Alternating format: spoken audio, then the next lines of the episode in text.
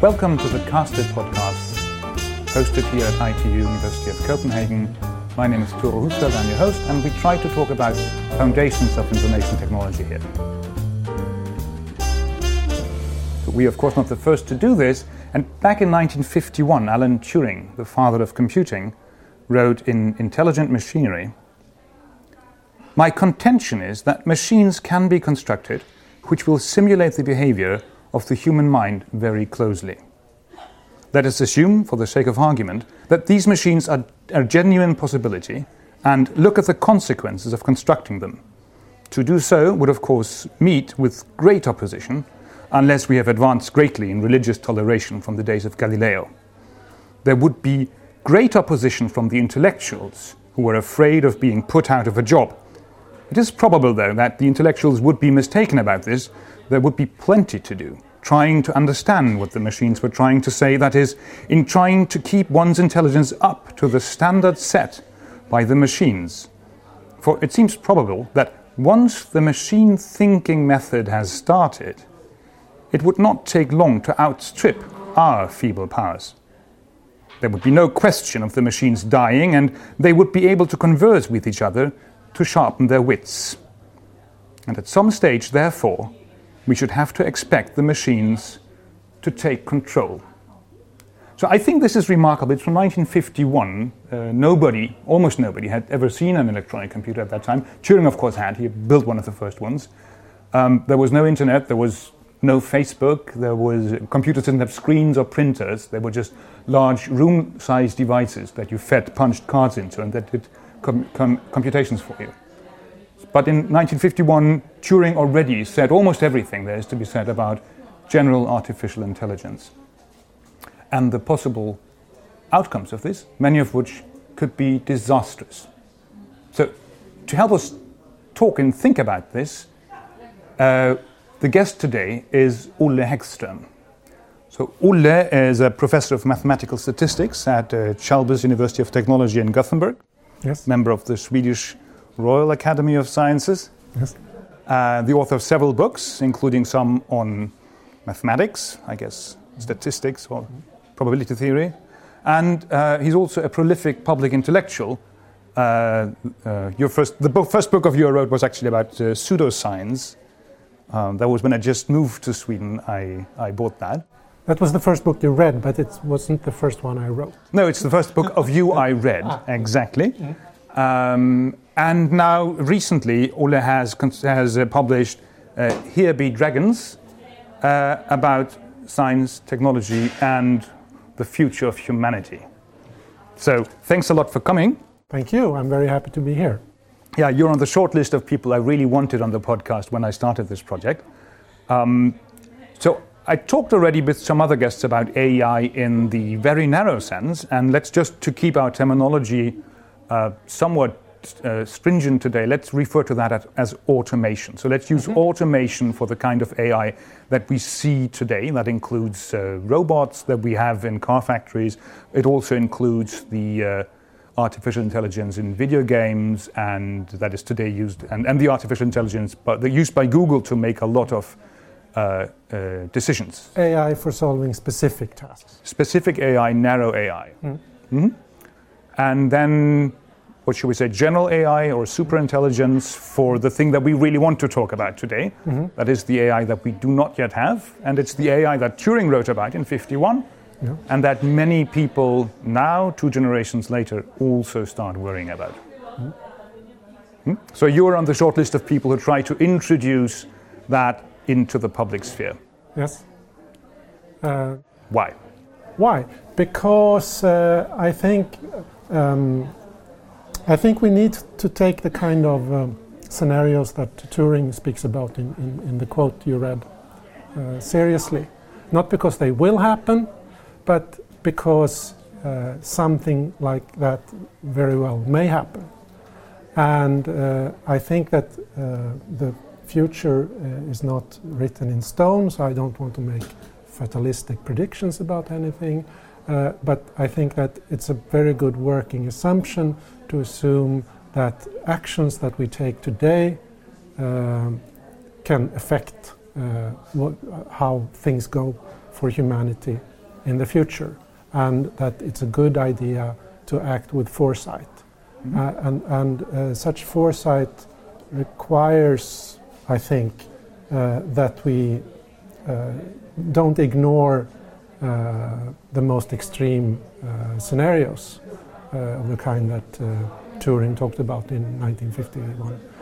Um, because if, if, if we if we decide that oh that's just science fiction that's uh, something that uh, we as serious academics shouldn't talk about uh, if, we decide on that uh, we may miss uh, maybe the most important uh, issues for the future mm -hmm.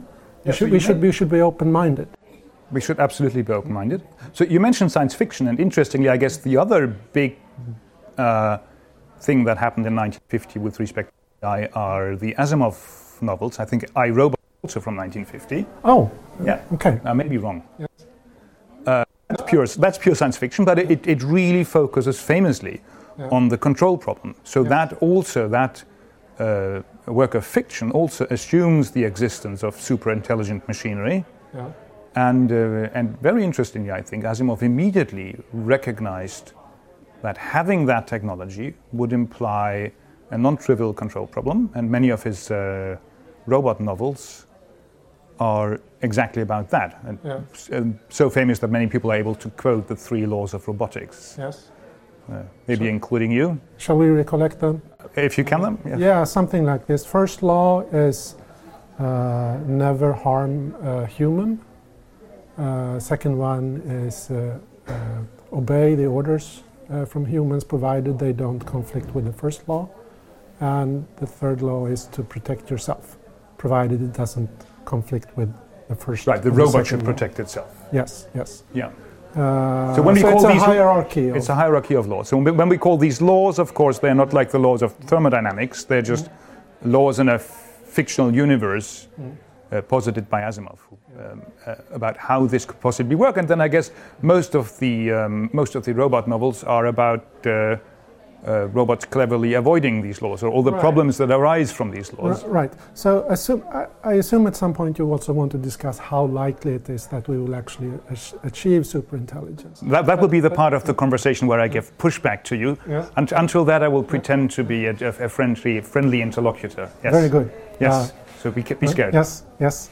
Um, so assuming uh, that we create uh, a superintelligent machine, meaning that it uh, Uh, vastly exceeds um, uh, human intelligence across the whole spectrum of uh, uh the kinds of competences that, that we call uh, intelligence.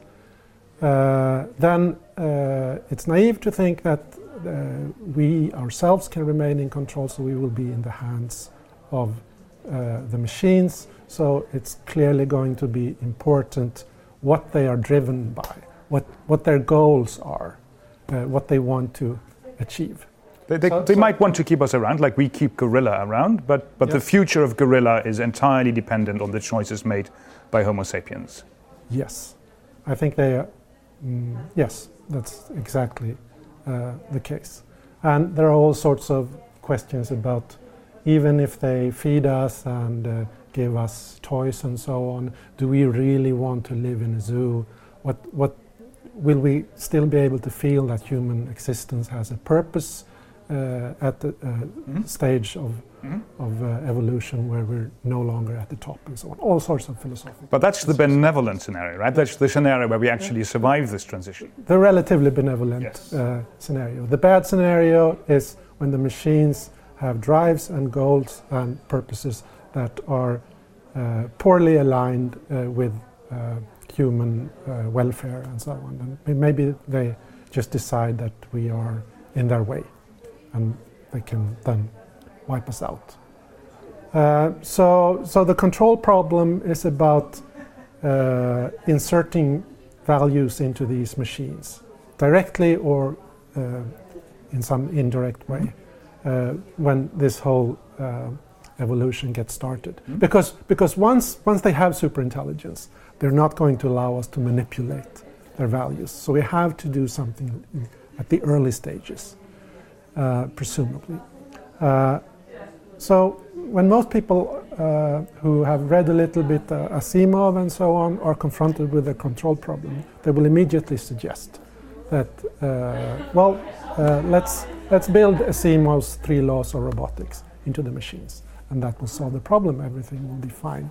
But that, I mean, if you go back and, and read the Asimov uh, robot stories, you'll find that most of them end quite uh, uh, that, as you said, the robots uh, find ways to circumvent uh, the uh, laws in surprising ways, and consequences will be surprising and sometimes bad.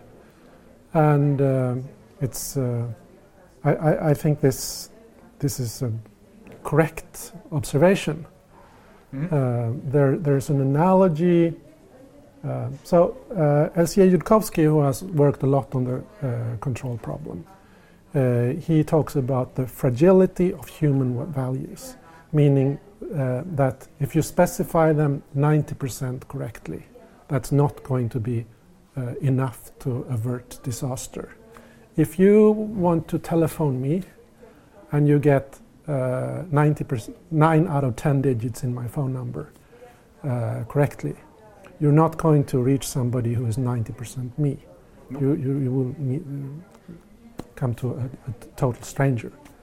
Uh, and this seems to be the case also with human values, that if you specify them 90% correctly, uh, in some sense, which of course is very fuzzy, but um, so I'm, I'm, as a statistician, mathematician, I'm a little bit uneasy about using figures this sloppily, but, but uh, nevertheless, uh, doing that uh, is not guaranteed to uh, give a, a, favorable outcome as measured by human values. I guess we're completely uh, used to the fact that we try as societies to build rules all the time, the tax code or, or mm. uh, criminal law, and then humans, being universally good problem solvers, will invest a lot of thought into circumventing the tax yes. code. So similarly, assuming that we are building a superintelligence, then this mm-hmm. superintelligence will be super good at this. Will be super good at circumventing the, yes. these rules because it knows better than us. That was the assumption. Yeah. Yeah. So it even knows better than us that, what we actually wanted to do. Yeah. Um, so, but there's, there is already a lot of things on the table here that, that I want us to unpack a bit. Mm-hmm. Uh, one is about actually reaching this stage of superintelligence and then describing uh, this stage. And I guess let's let's start there. So the assumption is that we would, and that's also Turing's assumption, that we we or somebody else will be able to build some kind of artificial device, and let's think of that as a computer, or even if we want as a robot. But it's an art. It's not just another human. It's it's an artificial device, mm-hmm. possibly using dig- digital technology or not. Who knows? Mm-hmm. And that this device is at least as good in any measure of intelligence as we are. So, and this is already very ill defined because we don't really agree outside of psychometrics on what intelligence should mean and if that's what we want to measure. And also, computers today are already very, very impressive at several tasks mm. that just 100 years ago we thought were intelligent, like mm. sorting. Mm. Uh, or, or doing very, very uh, uh, complicated multiplications, or in, in, inverting a matrix, um, or playing chess. Yes. So, so 100 years ago, many of the tasks that we thought were markers of intelligence yeah. are today completely trivialized by computers who do this much better than any human will ever do. I, I think uh, multiplication of uh, large numbers, maybe there was a time, long, long time ago, when that was considered a deep problem. But, but for quite a few centuries, I think that we have realized that this is essentially a trivial problem. Uh, and, and most of the uh, uh. Oh, no, no, no. I, I, I think already there. No, I think that folk wisdom would have it that the child who's good at multiplication is also intelligent. I think that's yes. a pretty good proxy.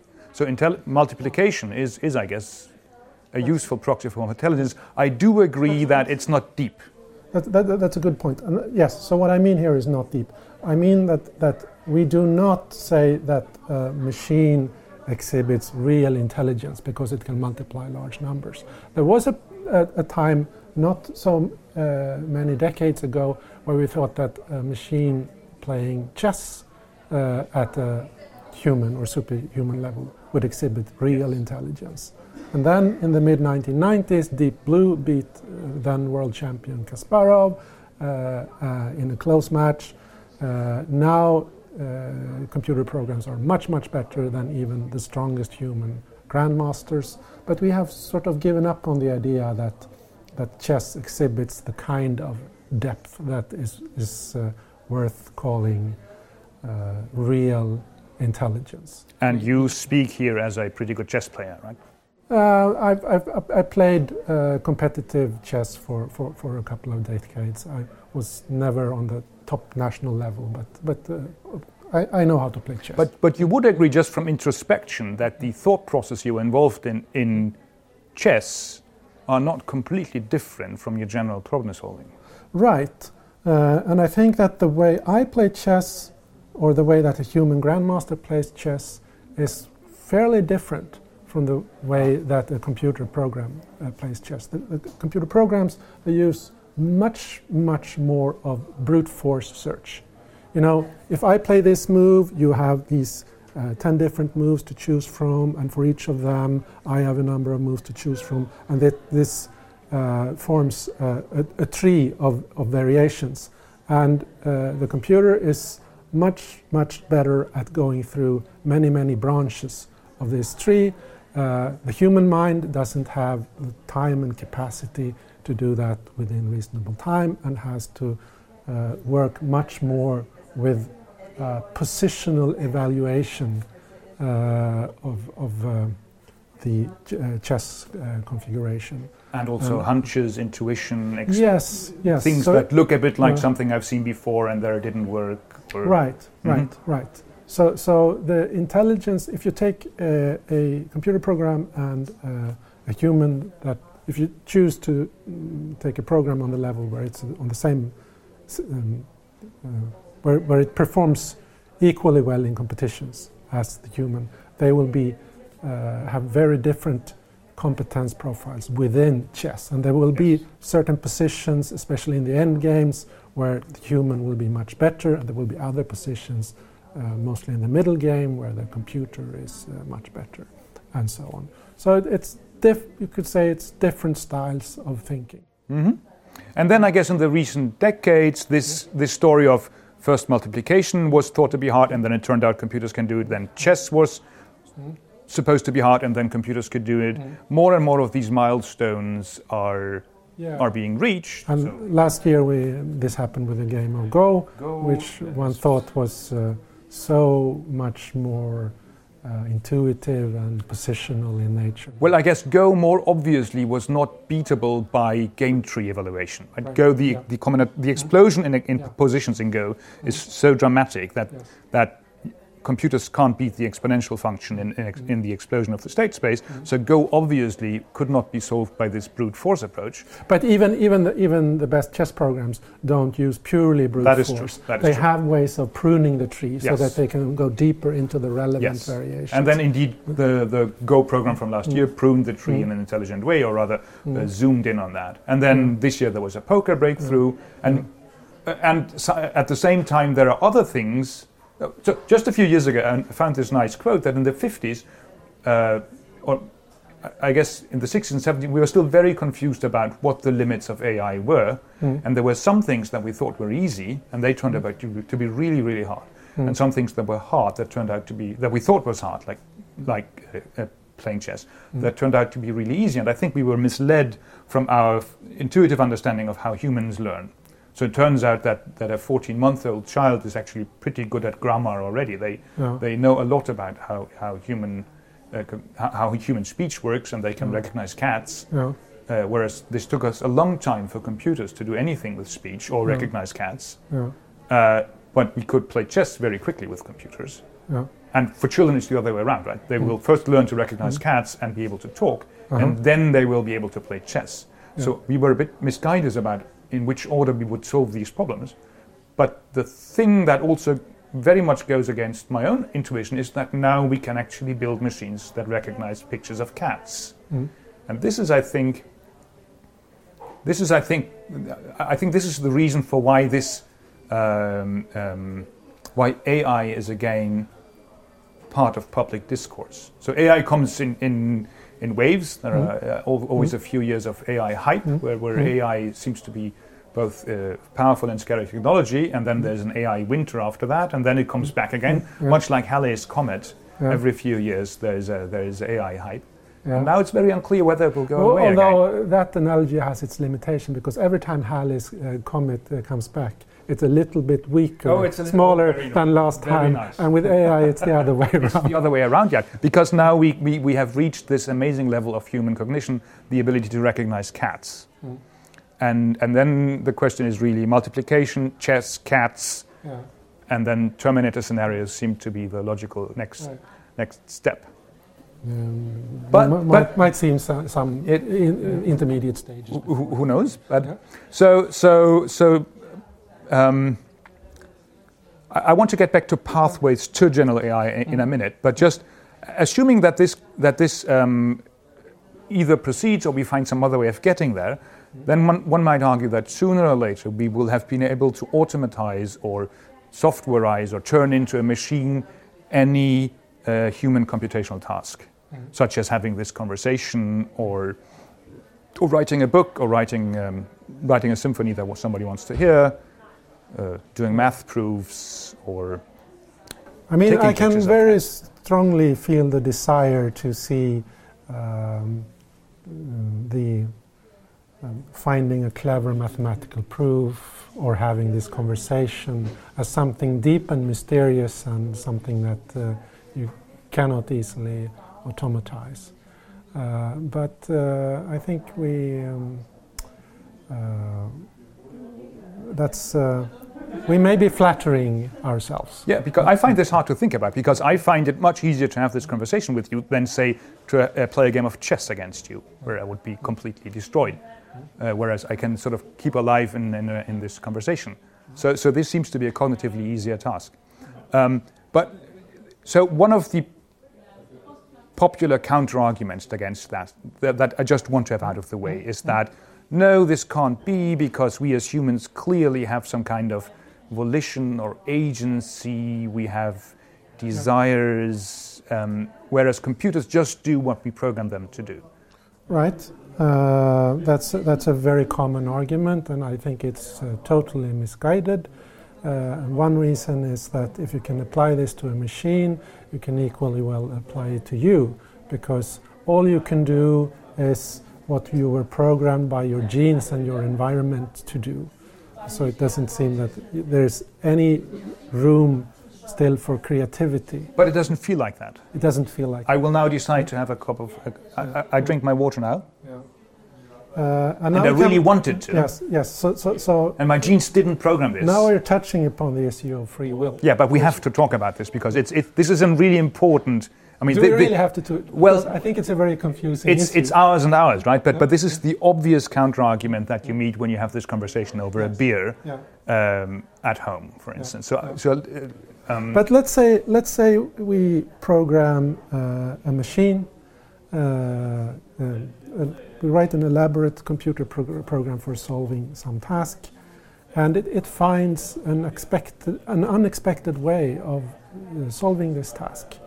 Uh, you could still claim that uh, it was still operating according to the uh, precisely coded instructions and so on, but it did something unexpected. And this is already happening. I mean, the, the, the chess computers uh, do this. You can find patterns in, in uh, how uh, a strong chess program plays that were not foreseen by the programmers. They can just sit by and note that in this type of position, uh, the computer tends to try to double its rooks on the C file, and they had no idea.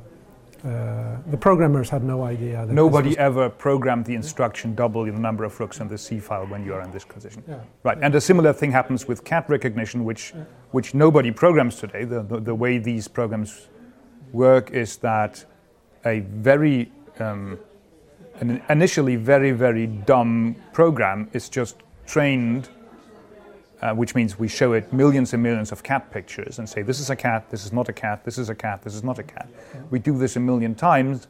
This program is then instructed to modify itself, or another program modifies this original program uh, until uh, it gets better and better at correctly recognizing cats, and when it's good enough, we uh, finish the training process, and then we have now a program that recognizes cats where nobody ever explained the program what to do. Uh, so I think this is the strongest rejoinder, and, and also the reason for why I think this conversation is interesting again, because we have now real life, operationally significant, working, efficient ways of, of, of constructing computers that we do not program, mm. but that learn. So, yeah, but there still seems to be something uh, missing. We have this vague idea about the kind of flexibility in thinking and, and the propensity to think outside the box and so on. That we, we think of this as a, a very human thing uh, that machines uh, have not yet uh, achieved. And some would say that uh, they will never achieve it. But I, I, I insist that take the word intuitive that we've used several times in this conversation. That's, that's a slightly dangerous word because it carries connotations of mystique. Uh, but uh, things we come up with intuitively are, are still stuff that we have uh, come up with through uh, our brain processes or the, the software of our minds, uh, if you want. We just don't have access to, to the reasoning. So, so intuition is just reasoning that is somehow uh, we don't ourselves understand uh, what is going on. But there's, st- I claim that there's still nothing supernatural or mysterious. Uh, yeah, and so by making that claim, you're aligning yourself with a position in cognition or neurophysiology and neuroanatomy that simply says the brain is really just um, a computing device. It's ultimately just yeah. a, a thing that, in principle, could be understood, uh, could be understood reductionistically. Yes, um, uh, I think so. And, and, and this is even when we take this, when, when some Einstein or somebody takes this very brilliant step of thinking outside the box in some context, this is still the result of the mind's uh, software. The mi- yeah, the mind's software. Even though nobody wrote that, it's the result of, of millions of years of evolution, yes. and but it's just neurons firing in a mm. process that is mysterious to us, mm. but not in principle mysterious. There's no magic involved, and there is certainly no extra invisible stuff going on that performs the computation for us. So, so given that view, and this is sometimes called what materialism, functionalism. Mm-hmm. Is, I guess this goes by many names. So, so given that idea, given the idea that the brain is just a computer in the broadest sense, so it's just a determin, not deterministic, not even the real way. It's just a thing that can be understood in principle. Mechanical. Mechanical is yeah also. All these words have lots of connotations and i don't think we have really found the terminology to reason about this correctly. But given that then of course in principle one should be able to simulate it mm. or build something that has similar capabilities in a different way. Yes. And electronic computers may be one way of doing it. Mm. so let's talk a bit about pathways to ai so so how could we get there? Uh, so, so for the reasons that you just sketched, uh, I think that uh, there is not much doubt that it can, in principle, be done. Uh, what, what is uh, much more in doubt is how far away is it? It, it, it could be, I mean, in principle, it could require millions of years or more of unhampered uh, human technological development to achieve this. Or it could happen in 100 years or 50 years or 20 years. We, we don't know this. What are the pathways? Well, uh, you, I'm not a computer scientist, so in a sense, uh, you, are more expert than I in this. Uh, but when I look at the problem on, on a more general level, I seem to th there are various ways that seem mildly promising uh, and which are perhaps even more promising if you can combine them in various ways. Mm -hmm. Uh, so, the one way in which uh, impressive intelligence has come about in nature is through biological evolution. Uh, and I do think that uh, employing the principles uh, of biological evolution translated to a computer science setting by doing genetic programming, evolutionary mm-hmm. programming, that kind of stuff. Having, having a collection of uh, programs competing against each other in some environment uh, and, and letting the program which uh, produces the most intelligent output in some specified sense uh, reproduce and um, mutate and so on, and, and, repeating this procedure. That's the principle. And, and this has been happening, people have been doing this in, in various more restrictive tasks for, I don't know, several decades. Several decades in what, com- compared to nature, are very, very small scale yeah. experiments. Yeah. experiments. So, so nature has been doing this for millions, yes. if not billions, of years, right. with right. a lot of protons yes. involved, and and it, it took a long time as well until just life appeared and then f- from the start of life to actually mm. clever things like like you, uh, yes. it, it, took millions of years again, right. billions of years. Right. So so the time scales of biological evolution may seem discouraging here, uh, but what I think is uh, uh reasonable to hope for is that uh, we can find ways to speed up evolution uh, by pushing it in directions that are uh, seem more promising mm-hmm. than, than others. This is kind of combi- combining the blind forces of, of Darwinian evolution with uh, more intelligence. And um, biological evolution is not a very optimized process. No, right? It does not. It's very, very exactly. wasteful. Yeah, it does not optimize yeah. for cognition. Yeah. So if yeah. we could build an artificial environment for these billions of small programs that optimized cognition, so what I like about this pathway is also that it is a clear rejoinder to, to the idea that we need to program these machines, because these would obviously be machines that have not been programmed by a programmer, but where there's also clearly a vector towards towards um, cognition. So mm. these should be smarter and smarter and smarter as time goes on. Mm. So that's one way of doing this: genetics mm. or artificial genetics, I guess, artificial evolution. Yes. Then there's what brain simulation, which is just yes, uh, yes. This is the path that uh, Ray Kurzweil has uh, advocated mm-hmm. since uh, at least uh, the, the turn of the millennium. Uh, so the idea is that we learn to understand more and more closely how the human brain works, and we copy this onto a computer. And this is just by asking neuroanatomists and neurosurgeons who, who simply study them. And they, they, do this today. This is amazing uh, science. It make, makes fantastic progress. Yeah. It's, it's Although fantastically there are, interesting. Uh, difficulties. Oh, it's very I mean, difficult. Yeah. Uh, there's this difficult. little worm, the C. elegans, which has like 300 neurons mm-hmm. or something, and we have they have totally mapped the the uh, um, uh, neurosystem uh, of this worm, and yet they cannot exploit this to to emulate the no, thinking. because neurons seem to be very complicated things that do yes. funky stuff. Yeah. Yes. yes. But so, yeah, why should this so be easy? So, yeah. Ex- exactly. Mm-hmm. Why uh, it's not easy, uh, but I don't think that we can uh, assume that just because it seems difficult at this point that we will never uh, be able to overcome these difficulties. Yeah, but the, uh, just to sum this up, the idea is to really open your brain, measure every single uh, neuron and the connection between these neurons, build a mathematical model of when they fire, mm. and then basically move your entire brain's working into a piece of software mm. that then simulates your brain. And once we have this, we can make a thousand brains and we can increase the clock speed to make a thousand brains work a million times faster right. than, than your puny uh, piece of meat. Yes, yes. Yeah. So the question is would uh, would running me at a thousand times my normal speed uh, be enough to create uh, a genius?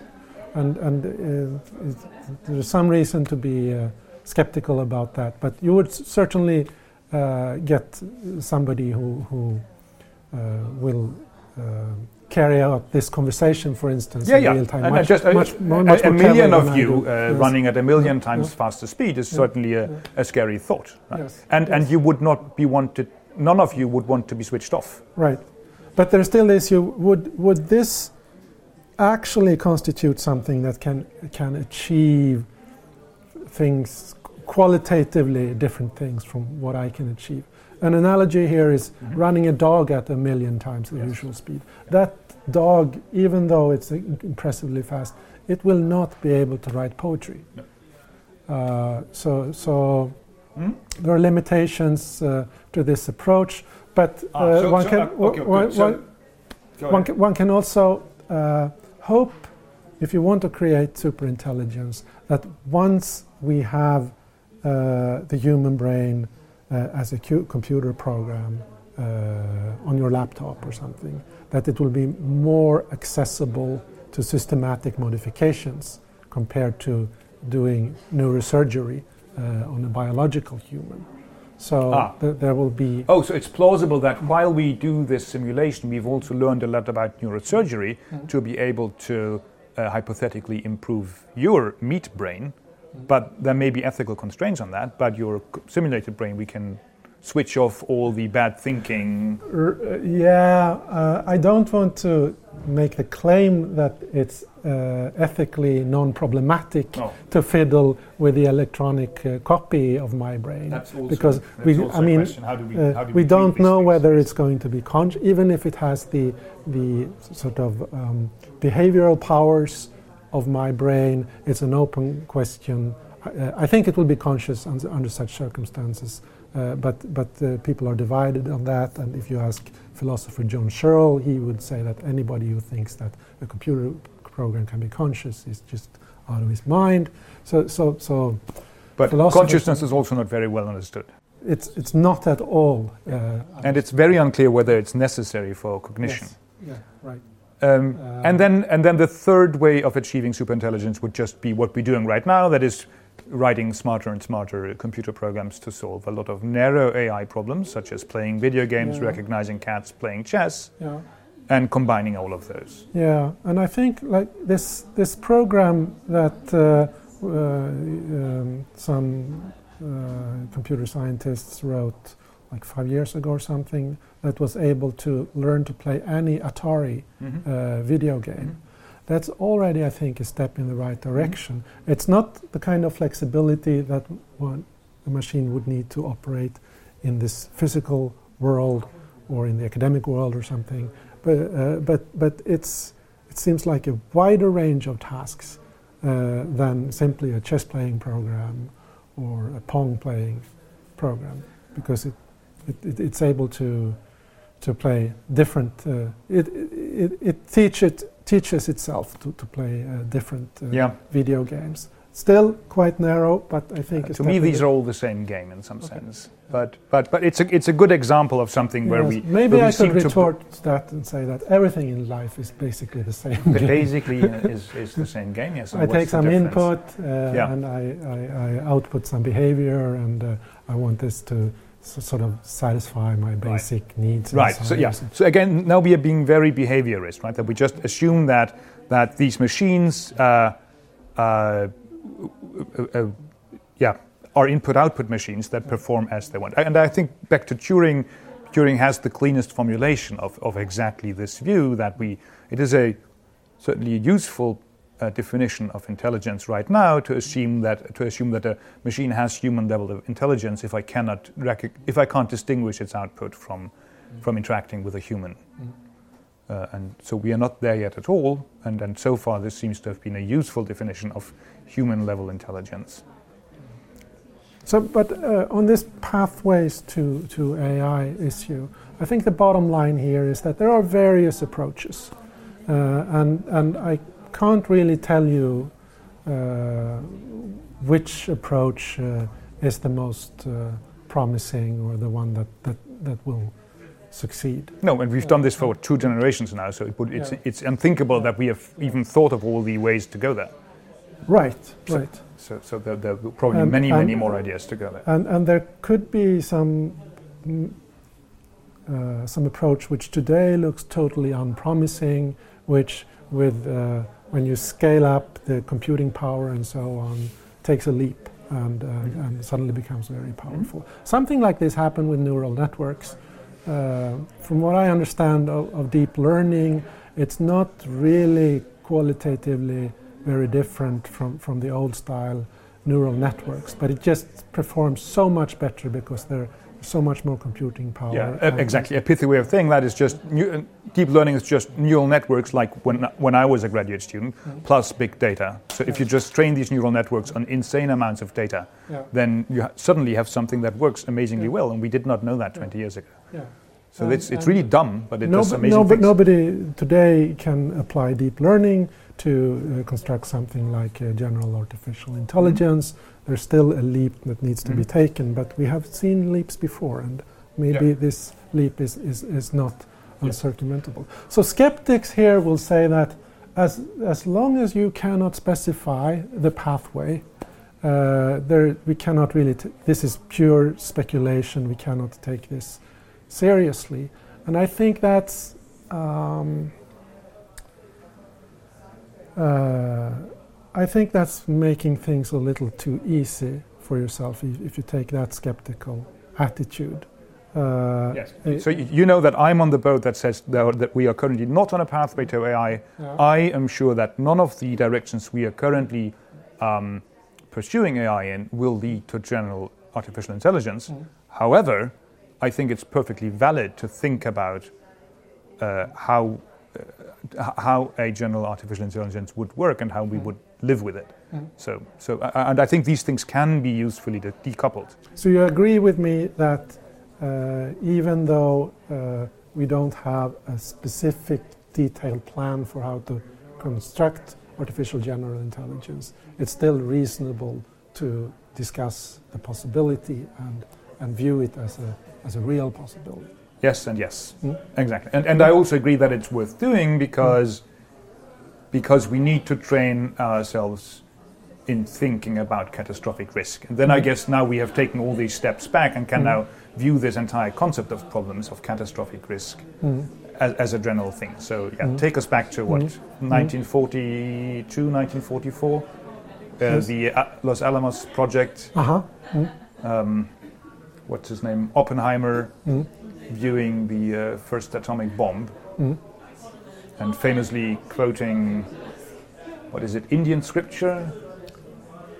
I have become death, destroyer of worlds. Uh-huh, uh-huh. Yes, seeing yes. that at this moment uh, there is yeah. some kind of leap for humanity because yes. now we are finally able to destroy ourselves. Yes, yes. I guess that just the evening before or two evenings before they, they did some back of the envelope calculations to make sure that this bomb would not ignite the atmosphere. Yes. Which was on the table. This would have been a possible.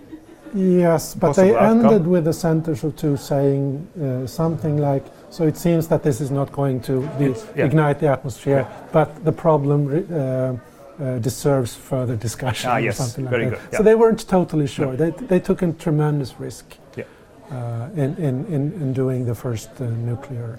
And test. I guess amazingly, it turned out that, that I guess there's a there's a beautiful analogy here because the the um, the, the project of building the bomb was simultaneous with problems of building computers at Princeton mm-hmm. by John von Neumann, mm-hmm. and these two uh, uh, things were actually co-financed. Mm-hmm. And what is this quote? Luckily, un- unknown in the 40s, uh, the bombs did not explode, but computers did.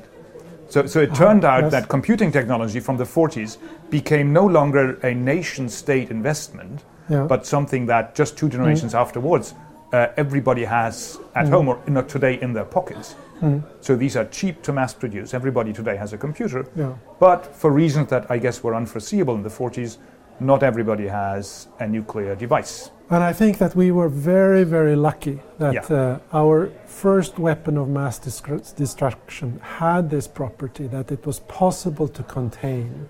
There are stages in the production of, of uh, uh, nuclear, um, uh, of the fuel for the, for the nuclear mm-hmm. bombs that require this big uh, industrial uh, stuff yeah. that a small terrorist organization or a small nation will not be able to do. On North Korea are on their way now, but but they invest know, enormous resources in this. Is this 70 is years yeah. later, and yeah. they, it takes uh, a substantial part of that country's resources. Yeah. And I guess the uh, chance uh, that we, in the next 2,000 years, mm-hmm. don't happen to invent technology uh, of a similar disruptive. Um, um, I think we are on the Power. verge of inventing uh, biotechnology Mhm. that has the same destructive power, or even worse, mhm. uh, than uh, um, the nuclear bomb. Such as what genetically engineered supervira Yes, or nam- yes. Mhm. that, that, that, that kind of thing. And uh, it will probably be much, much harder to contain this uh, technology, to keep it the exclusive property of a handful of nations. And I guess there's more, right? That there's lots of technology, and many of that is technology we haven't even thought about. Mm. That is probably that that might conceivably kill us Mm. if we not start thinking about this. Right. Uh, and uh, we can easily get into a situation where the attacker, say the uh, ISIS terrorist band that uh, have decided that we want to wipe out the Western world, uh, it's so important that uh, if we happen to wipe out ourselves, uh, it's, it's still worth doing. Oh, absolutely, yes. Uh, you know, A death cult. ma- That's, a death cult, Yeah, yeah, maniacs. absolutely. This, uh, uh, if, if we end up uh, in a situation uh, where um, we have the kind of technology that, that is very strong for attacking purposes, and, and the an artificial killer virus would be an example of that, and we don't have the antidote, uh, we don't have the defense against it, and, and uh, uh, we're unable to uh, contain the spread of this knowledge of how to do the attacking thing. That may very well uh, be the end of it. Hmm? Yeah. Um, so this is the kind of scenarios that uh, I discuss a bit uh, in the book and uh, say that we uh, we need to act with foresight. We have to look uh, more seriously into this technology and this technology and that technology and see which, in which ones we are likely headed for this kind of Mhm. doomsday Mhm. weapons and, and, Mhm. and which are not. And, and general then- AI is, I guess, an attractive thing here because it doesn't even require a nation state to build this. Uh, Mm. Corporations build these things now much better than nation states do. Yeah. There's an obvious, not even military incentive to do very well. So even Mm. if you just want to run a company, you want very, very good AI. You want better AI than the other ones. Mm. Not even to kill anybody, but just to stay in the market. So the incentive structure is much, much Oh, yeah. stronger than building biological super weapons. Yeah. Uh, if you decide to not build the AI, you just lose, Mm. right? So your company just Mm. is removed from the market. So, Mm. so, Mm. um, so every of these many, many players is strongly incentivized to stay Yeah. in the game Yeah. and to improve the power of Mm. AI uh, at all times in this hostile but not military environment. Yes. So this sounds dangerous, Mhm. and at this point, uh, I don't think you will ask the question, but at, at this point, uh, I sometimes get the question: Do you want to prohibit further development So, of Olle, AI? do you want to prohibit further development of AI? No. Oh, Uh, so there are at least two reasons for this. One is that I, I think we, we will um, we're in for enormous uh, benefits uh, coming out of AI, uh, and the other reason is that I don't think there's any stopping it. These are interrelated reasons because the reason why okay. it's Mhm. unstoppable is that there's uh, so much uh, economic uh, uh, and other gain from continuing the development. It's, there's, there's just no stopping it. So, but I would uh, suggest something a little bit more modest. Namely, up until today, about 100% of the resources going into AI development have gone into uh, uh, improving the capability of AI. Mhm. And if we could uh, just spare 1% and, uh, of that, so we just we put 99% into uh, improving the capability and 1% into safety. And, and this is something we could decide because, like Yeah. p- people like you, sit on research councils and Mhm. they actually hand out money. We have we have control mechanisms Yes. for actually deciding what is research. We can't really control what Google does, but Mhm. but certainly there's a large amount of research done in AI Yeah. that is financed by nation states, Right. decided by people like you. Yes. And and But there's a coordination problem also between nation states. It won't help much if just uh, the Swedish Research Council uh, employs this policy. without uh, United States and uh, China going along. I see that, but that's not really different from the problems in, say, climate research. Right? Mhm. There is a coordination problem, Mm, mm, but that's not particular to this. And, I don't know how to solve it, yeah. but it's not in principle impossible.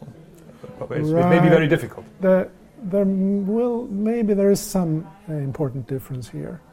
Uh, so it could be uh, that for some problems, let's say in the uh, creation of uh, uh, super strong uh, artificial killer viruses, we would need all nation states going along with this.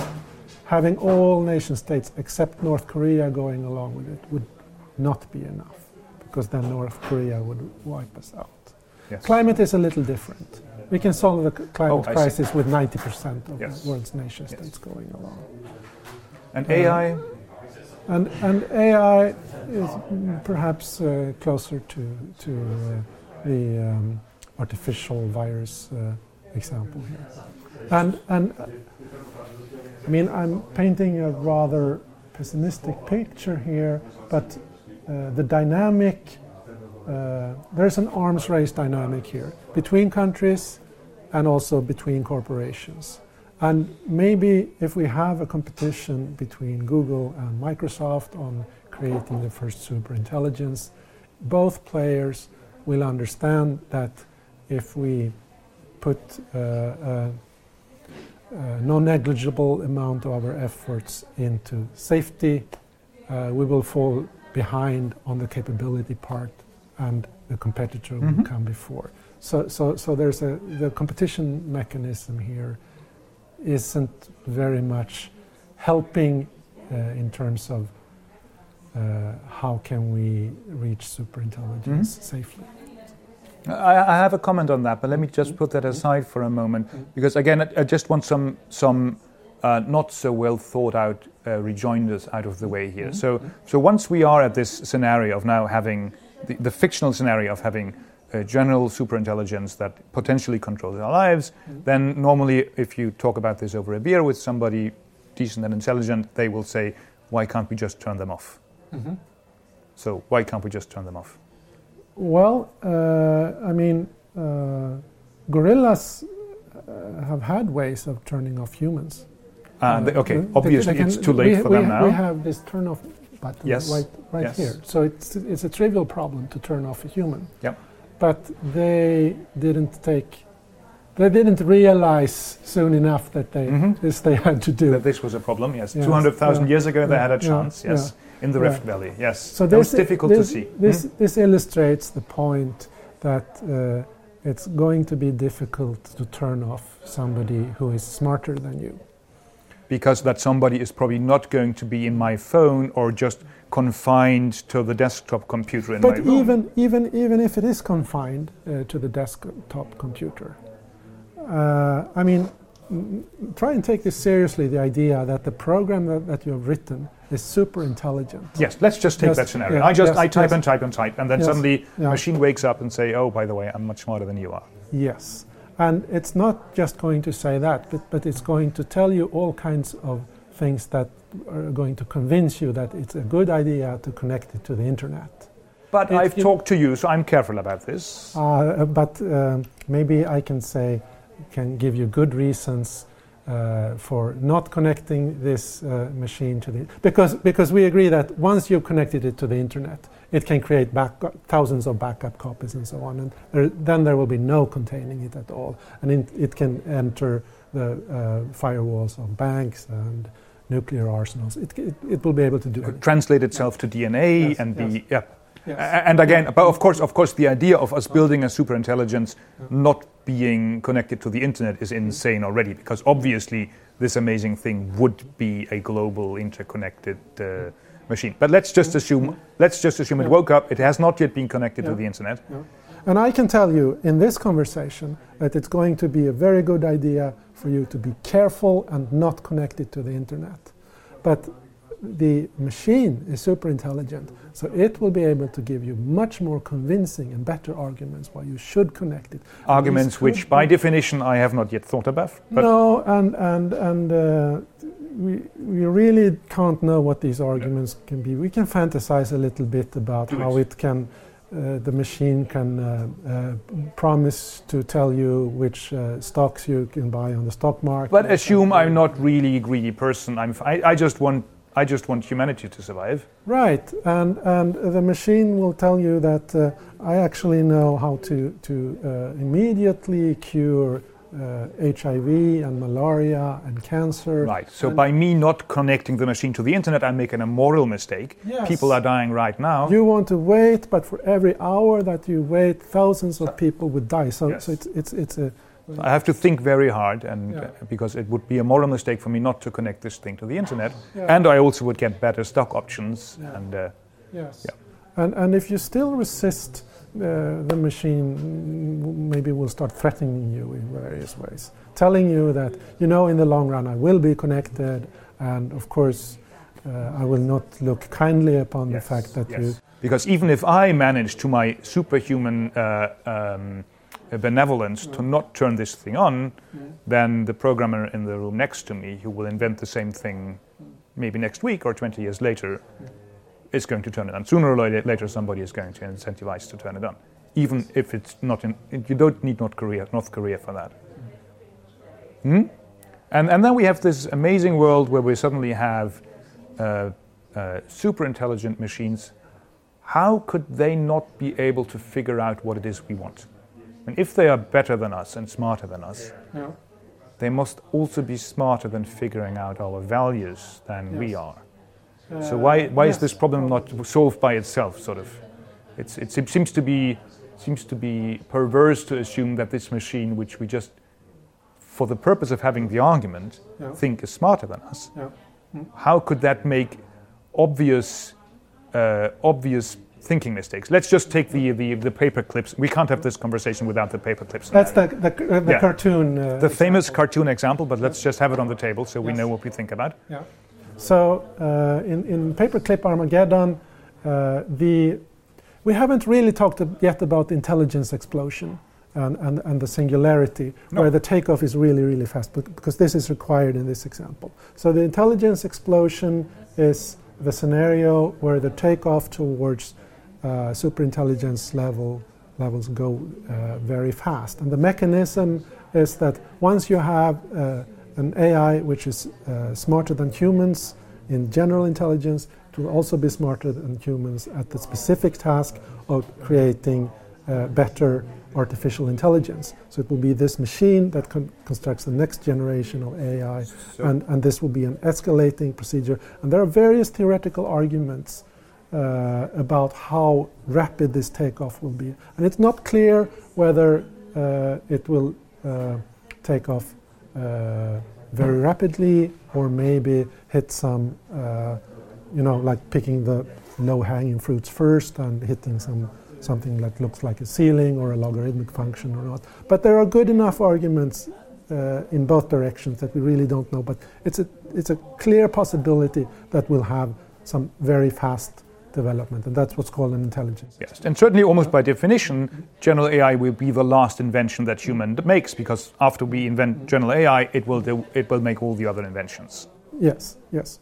So, um, it, it, uh, so in the paperclip Armageddon scenario, the um, uh, the dynamics of the intelligence explosion gets started more or less uh, uh, by accident at a site where the factory owner, the owners of, of, of um, paperclip production factory have automatized as much as they can, and they have this machine that runs the whole factory, and it has the optimization uh, target of maximizing paperclip. Yeah, and, and paperclips have been chosen in this scenario because it's an obviously non malevolent thing. It's really the most stupid thing you might want to produce. Yes, so there is no Lex Luthor involved here. Yeah, No, no no, no mad. No. No weapons. Yeah, yeah.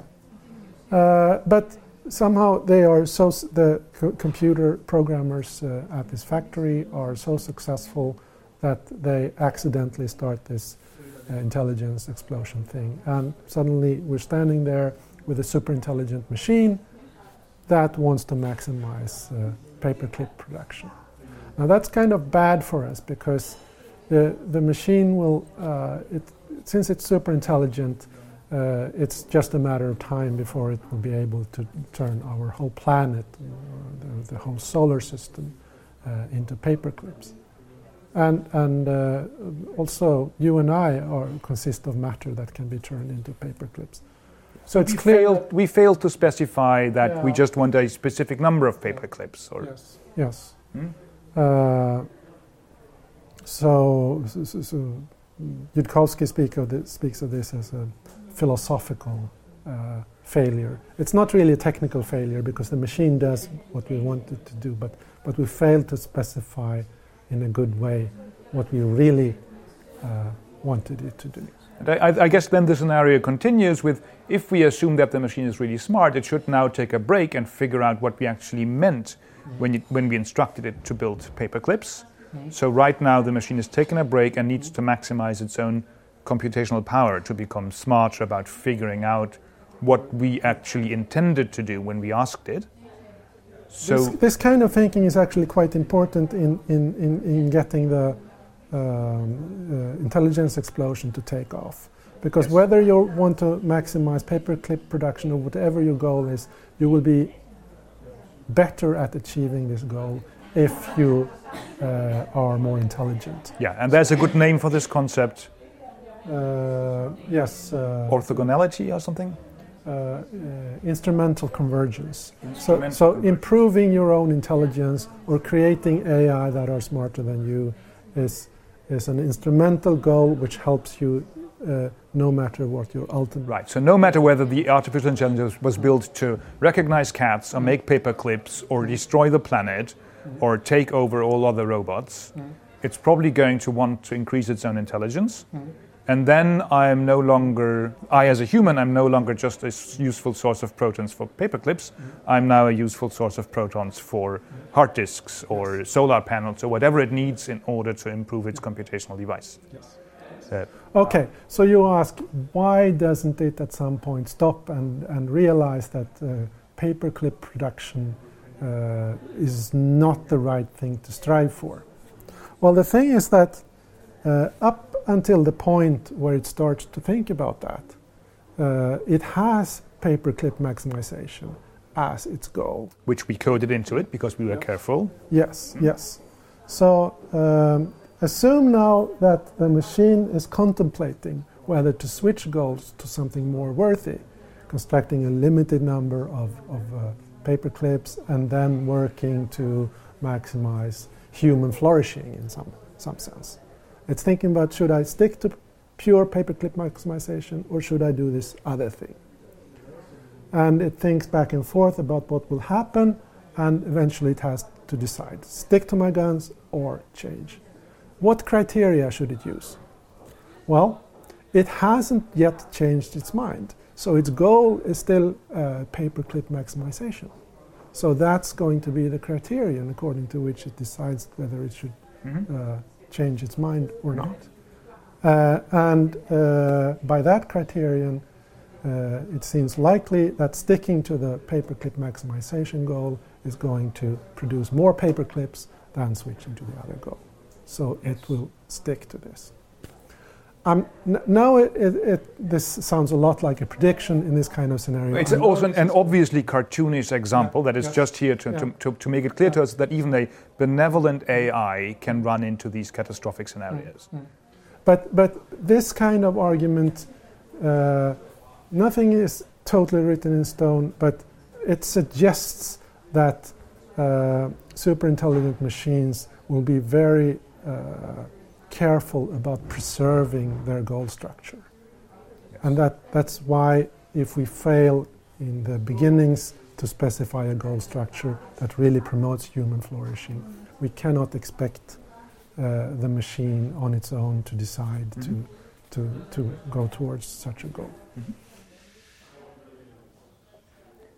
Yeah, I guess this now sketches most of the argument for why we should worry about mm-hmm. superintelligence? Let me mention two things because I'm both more pessimistic and more optimistic mm. uh, on, on, this entire thing. One is, as, I said before, I can't see that we are on a pathway to superintelligence right now. Uh, but it's, it, it's a development that I try to, to, to follow a- actively, and I may change my mind on that. Um, but one of the things where I think we make a thinking mistake is that we think there are something like human values. I, I, I think we are already mistaken in assuming that human values exist and are a well defined thing because it seems to be that there are many, many different uh, human values. Humanity does not seem to want the same thing. There are that we don't even agree on on a declaration of human rights. There, there are so so I would be I would be very worried about a superintelligence that followed uh, human ethics if it was the human ethics of the wrong group. Yes. And those are completely human ethics. I just completely and utterly disagree with them in almost all respects. So, so Maybe now you're thinking about ISIS, but it may also be the case that uh, the ethics of uh, computer wizards at Silicon Valley is not so good either. Um, Well, I'm closely aligned with those people, but, but it, it might may, it may be that I'm wrong. Yes. So so so having having the AI support my values may be just as wrong as having the AI support the the what is it the Cairo Declaration of Human Rights.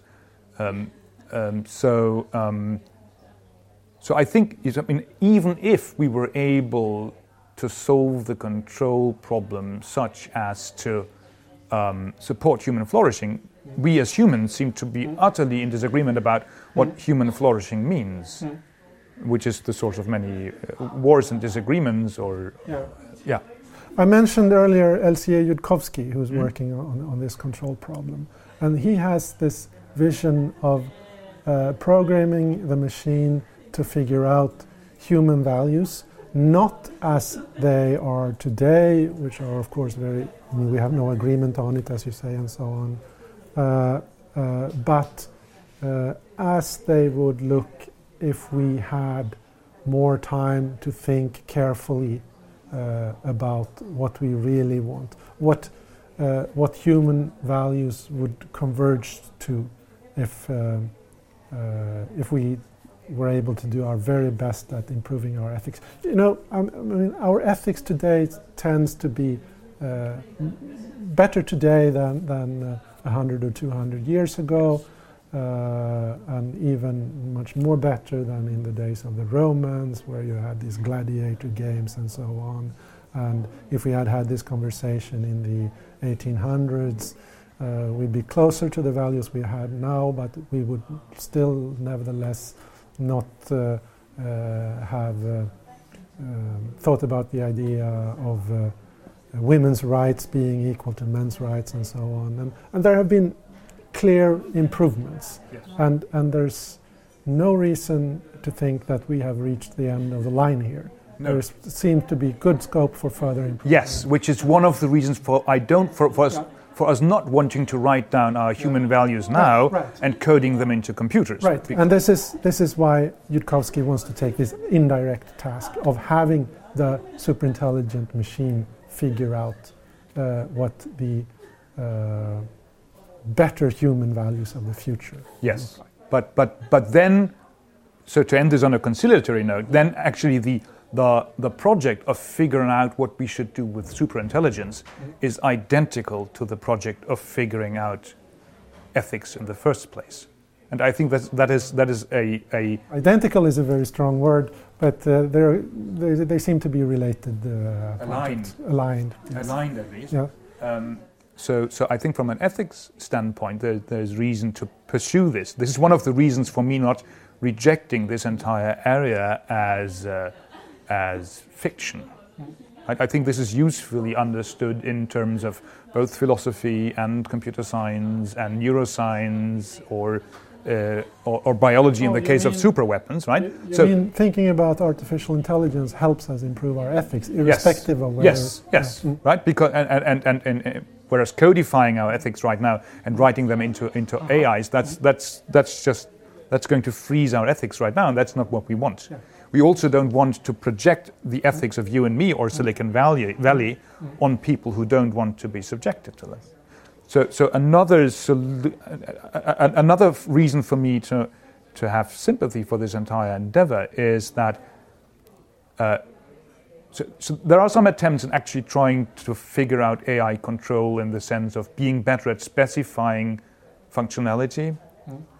Uh, and so, so, that's, for me as a computer scientist, that's computer security mm. or verification mm. uh, or specification. All of these uh, quite formal branches of theoretical computer science that are exactly about that. So there is, there is I think, very, there are useful branches of computer science that are already going in this direction, but not to protect us from general artificial intelligence, but just to protect us from programmer mistake or nefarious attacks on programs by hackers or other governments.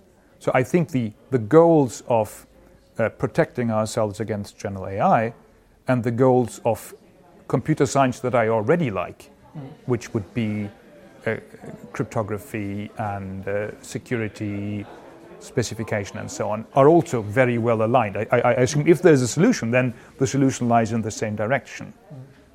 Um, Could this be analogous to how the P versus NP problem? Uh, it seems kind of intractable at present, but it has still generated the the existence of the problem has produced oh. enormous amounts of good theoretical yes, computer yes, science. Yes. So, so, so this may be, I think, that's a very nice goal, uh, uh, way, way, of ending this. This may actually be a problem that we don't currently have the, we don't have a good model of how general AI behaves like, uh, uh, will behave, but we have some ideas of what we might be scared of. And clearly, if we, if, to be quite concrete, if we build a digital society where everything is connected in open, unprotected networks and all data is readily accessible to everyone, mm-hmm. then that would be the perfect storm in which we would be completely helpless against a general AI. Whereas, on the other hand, we try to build digital society in a robust uh, uh, way with lots of security, crypto protection, and so on, then that would also make it harder for a general AI to take over. So I don't, let, or let me put this again uh, differently. I don't need a general AI to be scared of information technology. I'm scared enough of information technology just thinking that this power would be in the hands of, I don't know, the American government or Angela Merkel or ISIS or North Korea or uh, nerds in Silicon Valley. And, and there are solutions to this, and these solutions uh, are currently being developed by non fictional, really good, I think, theoretical computer science. And I think these solutions are also the answer to the currently largely fictional threats of general artificial intelligence. Um, yeah, I wouldn't say fictional. I would say hypothetical. Is that a good way? That's, I think that's a better word. But I, I think, I mean, I am impressed by the role that fiction plays here. Right? Yeah. Fiction, science fiction, has actually been pretty good in f- reasoning about uh, uh, the uh, AI problem f- for many years. This includes Asimov that we started with. Mm. But there, are, there are also large uh, branches of uh, science fiction where there is some kind of prohibition against mechanical universal reasoning, uh-huh. where there is a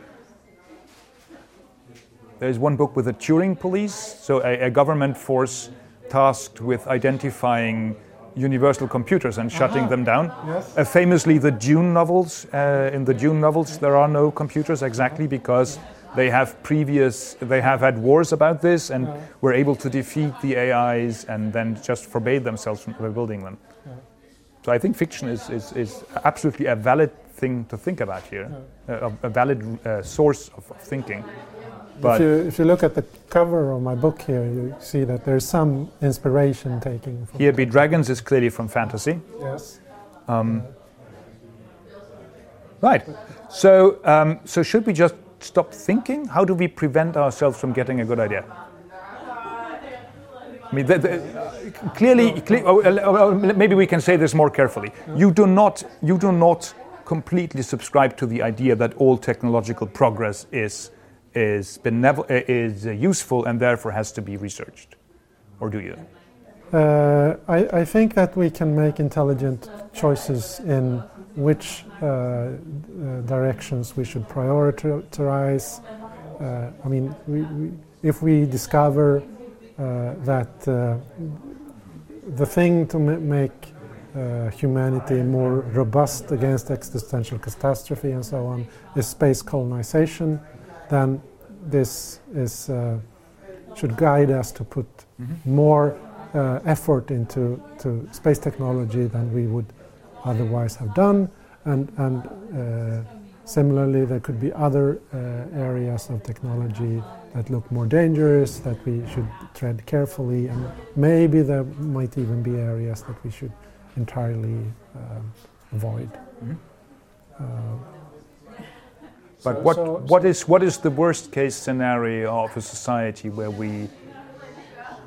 The mechanisms for avoiding thinking about stuff also Yeah. scare me. Yes, I mean uh, uh, this, that's a step towards uh, totalitarian Yeah. uh, society. Yes. And let's just get that out of the way as well, together with the other stupid ideas that we just mentioned and want to remove. This also obviously cannot work. We can't have a philosopher king that guides our decisions. Uh, no. So somehow this has to be aligned with democracy, Mhm. uh, and I don't know how. Mhm. Uh, this is tremendously difficult, and my faith in the capability of democracy to do benevolent things, have um, beneficial things, uh, has not improved in the last year Oh. or so. Uh, but I think that this, nevertheless, is uh, what we have to try. Uh, we no, I don't at all like the idea of the philosopher king who, on his own, or just you and I and other science experts would sit and form a committee and decide on issues uh, that um, uh, uh, define uh, the future of humanity from now and forever. You I think these-. I would not want that. I want the general public to be in on the discussion, despite the seeming difficulties, difficulties with this. Uh, Why should that be easy? Why should that be easy? Good. No, so, no, I, and I think, yeah, and I completely agree. And I, um, I guess I'm more optimistic about democracy than you are. Um, but yeah, I think actually talking about these things is the only way to get anywhere. And thank you very much for coming here, Thank you. and thank you for listening. Bye.